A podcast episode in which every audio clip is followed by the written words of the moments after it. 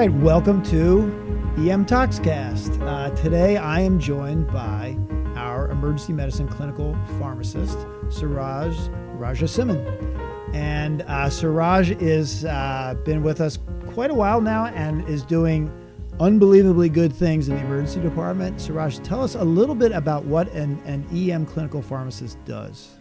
Thank you, Dr. Hamilton.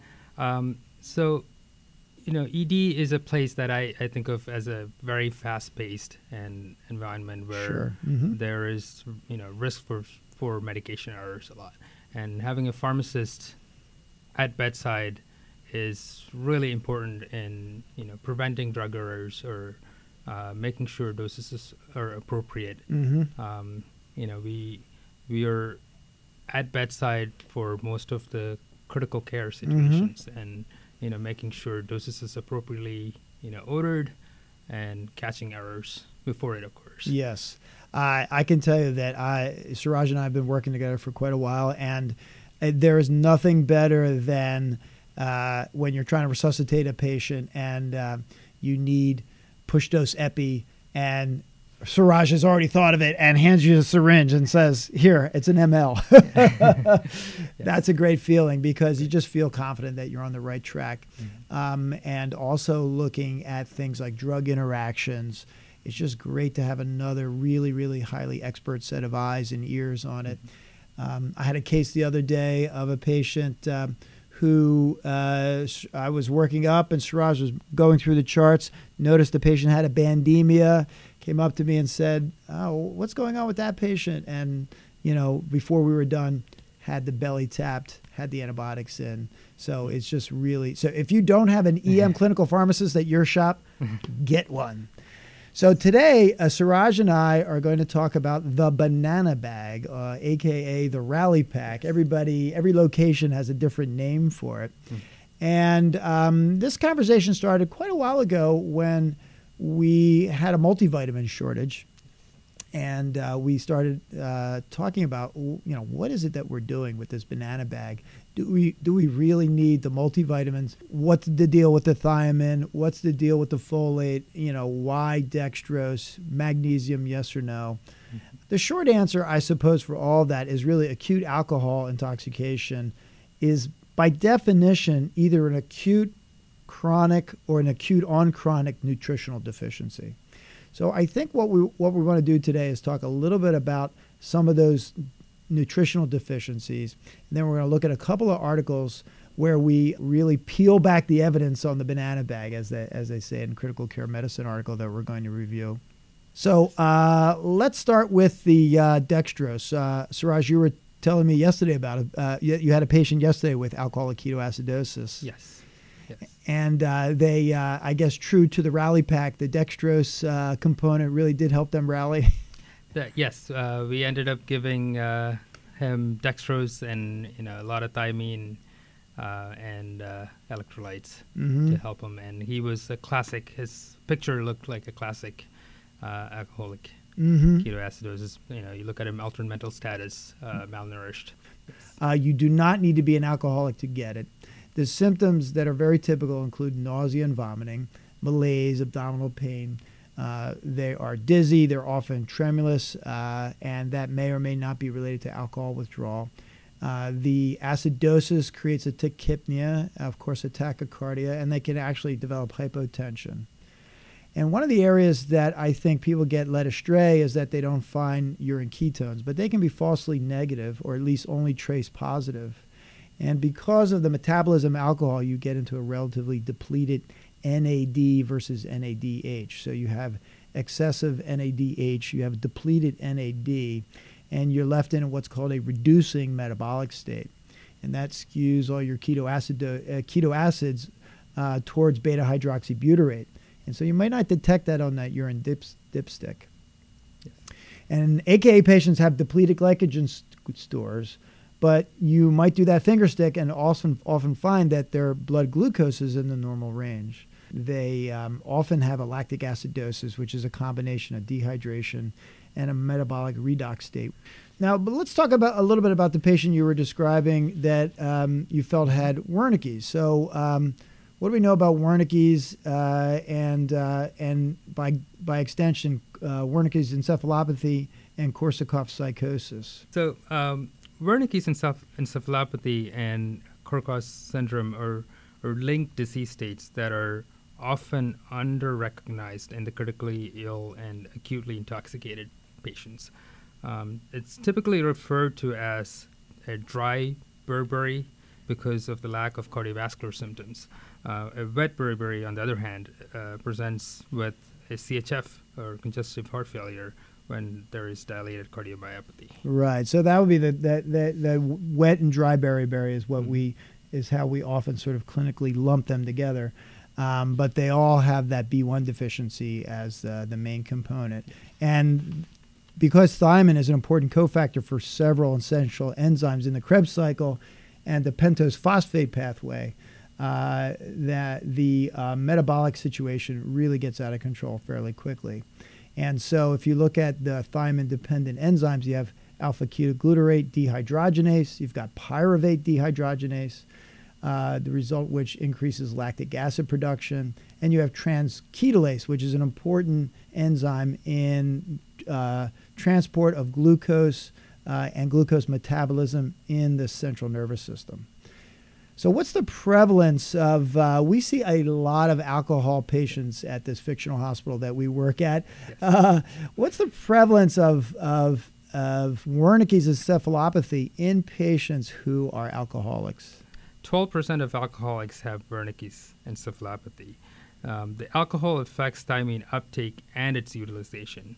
Um, so, in these patients, they they even if they take uh, oral intake of thiamine, the absorption is much less. Right. Um, so you can also find these in prolonged starvation, right? Hyperemesis gravidarum mm-hmm. and bariatric surgery patients. Although uh, I have not seen that. Have you ever seen that in a bariatric patient? I have not yet seen that. Yeah, they call it bariatric beriberi, and uh, fortunately, I have not seen that.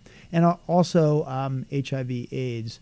Mm-hmm. I think the clinical picture that we're going to paint for this is to is to imagine your first impression is probably going to be that this person is somehow malnourished, mm-hmm. right? They'll look thin or what have you. Un, un, unlike AKA, alcoholic ketoacidosis, can happen in a weekend drinker, a college kid, or what have you.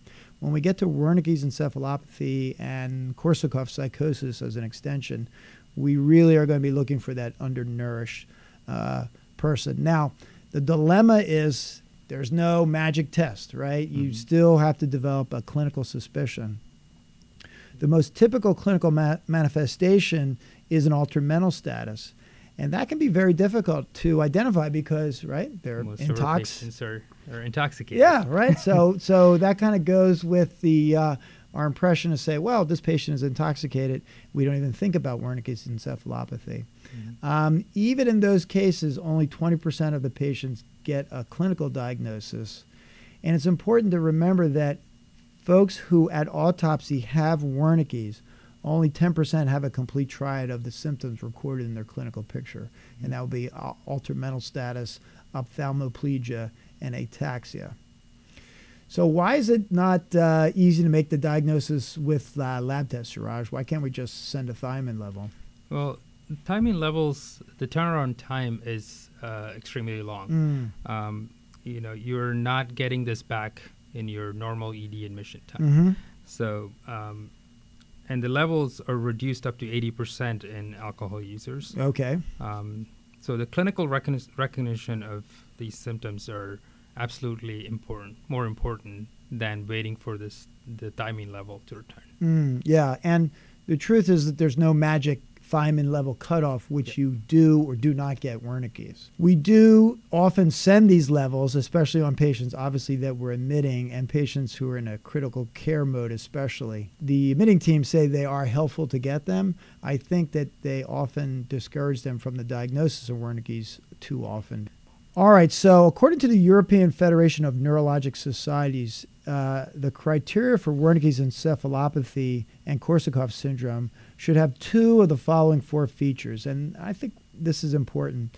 There should be a nutritional deficiency present. And they don't define that, but I think what our experience suggests is that they should look malnourished in some way, shape, or form. there will be, uh, you're looking for ocular abnormalities as number two. You're looking for number three, ataxia, that is to say, cerebellar dysfunction. And number four, mental status changes or memory impairment. Now, unfortunately, altered mental status, ataxia, uh, perhaps even memory impairment, uh, are found in just about all of our intoxicated patients, especially uh, some of the ones that we admit. And we start admitting uh, intoxicated patients once their levels get over 425. We have an alcohol level over 425. Mm-hmm. So it can be very difficult to even sort that part out as well, right? If you think of um, the the last patient that you just described, one of the key factors was the ataxia, right? Yes. Yeah. And so it should not be. It should be. You're, you're looking for something specific to a cerebellar dysfunction as opposed to being just intoxicated. Now, unfortunately, the condition is not always 100% reversible, uh, but that shouldn't discourage you. you. The ataxia and ophthalmoplegia can resolve within a few hours if you start giving them thiamine early. The confusion can improve. Unfortunately, memory and learning difficulties are often uh, persistent. And one of the worst things is to allow it to worsen and progress to Korsakoff psychosis. And that's usually a permanent neurologic dysfunction. And those patients, unfortunately, end up being uh, institutionalized because they're so dysfunctional. Mm. So let's break down that banana bag once and for all. Take a look, and we'll have a link to the articles we looked at in the show notes, uh, what the evidence is. So, the first supplement, we're saying dextrose, and the evidence uh, for routine use in this critically ill patients, I think, is very good. It's adequate, at least. And what you're looking for in these patients to show that they have alcoholic ketoacidosis is that nausea, vomiting, malaise, abdominal pain, dizzy, tremulous, tachy, tachypnea, tachycardia, and hypotensive patient.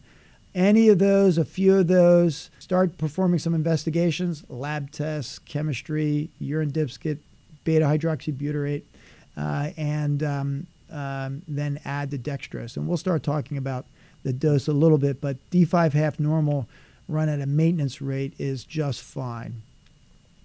Lots of concerns back in the day about giving dextrose before you gave thiamine, right? And we know that that's not the case. You can bolus dextrose without much trouble.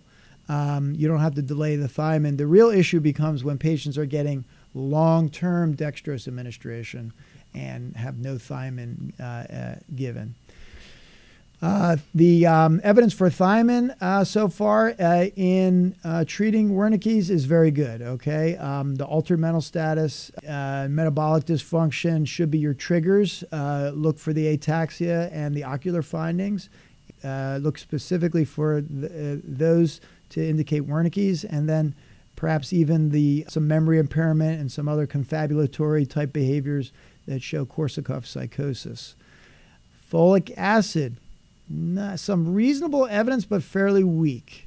I think we would add folate for a patient that had an, uh, an identified megaloblastic anemia, which is why I will get a CBC on patients who mm-hmm. appear to have that alcoholic uh, appearance.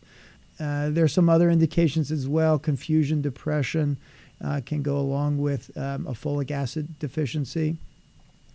Magnesium, mm, very weak evidence uh, may be reasonable to add it, but you're looking specifically for QT prolongation, also seizures, tremors, hyperreflexia.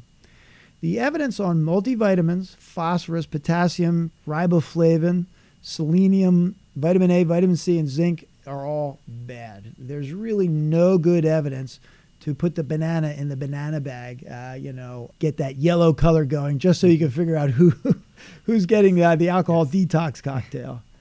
So, what do we recommend? So, first of all, we're going to recommend keep the dextrose, right? Exactly. Yep. Talk to me about the thiamine, uh, Suraj. What's our recommendation there? So, uh, with thiamine, uh, the recommended dose for treating or or preventing Wernicke's is to 200 to 500 milligrams IV every eight hours. Um, it is important to give this IV because uh, in these patients, oral absorption is very limited. Mm-hmm, um, right. So, in a normal healthy adult, if you give them 30 milligrams of thiamine orally, only about 4.5 milligrams is absorbed. Uh, in an alcoholic, that's even uh, lesser. So, in an mm. alcoholic, if you give 100 milligrams three times a day thiamine, about five milligrams of that is absorbed. by or by mouth. Yeah. Yeah. So it's definitely important to give the thiamine IV, um, and also also thiamine in the body you have to you have to have it reach the brain, and the Mm. brain utilizes it by two mechanisms. One by active transport, which is saturated saturated, Aha. Okay. and there's also a concentration dependent. So justification for using a higher dose is once the active transport is saturated, you have a steep concentration gradient that helps it reach the brain. So Hmm. So now, when we throw hundred milligrams in a banana bag, which we're not going to do the banana anymore, right? Just a bag. We're really not treating Wernicke's encephalopathy there. no, so the, the, the 100 milligram dose actually was a random dose that that- Interesting. that w- that, two authors came up with. Uh, there was no evidence behind the 100 milligrams. Okay. Well, it's Uh, what people could tolerate, I suppose. Yes. Right. Um, and also, thiamine, you know, when you give it as uh, as a regular 100 milligram dose once, it, it has a very short half life also. Mhm. So it, it you know uh, eliminate it gets eliminated pretty quickly. Um, so giving that higher dose more often, so the frequency of eight to 12 hours, is important in making sure that you have enough concentrations. So, is there any studies that suggest that even if we gave that low dose of thiamine, that we would we could somehow prevent Korsakoff syndrome, for example? So there was actually a landmark study that looked at 50 to 100 milligrams IV thiamine a day, and they found that 85, 84 percent of those patients developed Korsakoff syndrome Mm. and uh, long-term impairments. How about that? So, So- that hundred we're throwing in there is just making us feel good. It's not actually if we think that patient is, for example, at risk for Wernicke's encephalopathy, Absolutely. we're underdoing it. Yes. Okay. Interesting. So, first of all, we're not going to do a um, in the bag just because the patient's intoxicated. We're doing it because we see a patient, we're concerned about Wernicke's, Yes. and we may not be sure, but they look malnourished, they look ataxic, they look like somebody um, who fits that picture. Mhm. So then we're going with that 200 milligram dose. Yes. And then obviously, if we're concerned about that patient and um, when they, shall we say, sober up and their ataxia persists or their neurologic findings persist, we're admitting them to the hospital for the Wernicke's. We continue that three times a day. Uh, so, so your goal is to get these high IV doses so they actually get in the brain Yes. and stay there for that eight-hour period. All right, so thiamine is out of the banana bag, right? hmm Okay, all right. So we're down to so we got some dextrose in there, hmm um, and uh, what about the folate? So the recommended dose uh, for folate again, um, it, it must be given IV also in alcoholics uh, because of limited absorption. Okay, Um, it's about 400 to 1,000 micrograms IV uh, per day. okay, Um, it is reasonable to switch them over to oral once they are stable. okay. So then, um, if we look at the evidence for the indications to giving it, then we probably would confine it to patients who appear to have either a megaloblastic anemia or some other conditions that would suggest a folate Yes. deficiency is present. Yes. So again, probably we're getting back to that picture of a nutritionally deficient, Yes. weak appearing, Mhm. ataxic, neurologic appearing patient. And if we have a if we do some labs and we see that anemia, then we definitely want to add that folate. If we do not. That one dose of folate is not helping Not them in any way, shape, or form. Okay. hmm What about magnesium? This is a big plus or minus in patients uh, who are alcoholics who are critically ill. What's what's your feeling on magnesium? What does the literature say? Again, uh, magnesium is uh, like folate is patient specific. Okay. Um, if your uh, if your magnesium is low, or if you have uh, QT prolongation, altered mental status, uh, or tremors, then you can add that on uh, if needed. So routinely adding magnesium does not give you any further benefit in these patients. Okay. All right. Sounds like what we could can conclude is that uh, dextrose fluids are good for folks who are acutely intoxicated from alcohol uh, because they help with restore the proper redox state. Yes. Um, that's a for sure. Uh, it will not sober them up any quicker, but perhaps it prevents uh, a deterioration into a ketoacid state, which we want to avoid. Uh, thiamine, we're not going to add on a regular basis. We're going to look for patients who we suspect, and we'll have a wide we'll have a wide berth for that. In other words, we'll say, hey, if they look ataxic or nutritionally deficient, let's add the proper dose, and that'll be 200. Mm-hmm. And then if we see signs of anemia or concerns for megaloblastic anemia, either on lab or physical exam, we would add a milligram of folate. Pretty simple. Mm-hmm. Knowing that we could just flip them over to oral folate pretty quickly. Magnesium is plus or minus depending upon whether we see a magnesium deficiency as measured on the labs or whether we see signs like tremor or whatnot. Um, and, uh, and we are now convinced that the multivitamins only added expense, Yes. uh, occasionally created shortages, and that we probably should do without that. Well, now I'll tell you a story. So I, I've been very convinced by all this evidence, and so the other day I, I typed my order D5 half normal. I, I wrote uh, um, uh, 200 milligrams of thiamine. I did throw in a milligram of folate. I put that order in, and the pharmacist upstairs said, "Don't you want the multivitamins?" So it's hard to. We need to get the word out to folks that uh, really we we probably um, want to back out on that. What's what are the barriers to actually making this happen? Do you think? Um, I think the the computer uh, ordering systems can be updated to reflect some of these evidence. Okay, uh, sure. I think most of places still have, you know, if you type in thiamine, you're getting the banana bag order set. Right. So I think creating, you know, specific thiamine order cells, orders, infusions by itself, or, you know, maybe getting rid of that standard banana banana bag cocktail out would make it, you know, more um, user friendly. You Mm. know, right now, if you have to order uh, something separate, you- sometimes you have to build it, you know, or, right. or right. edit right. something. So yeah. just- it- it- many more clicks. yes, yes.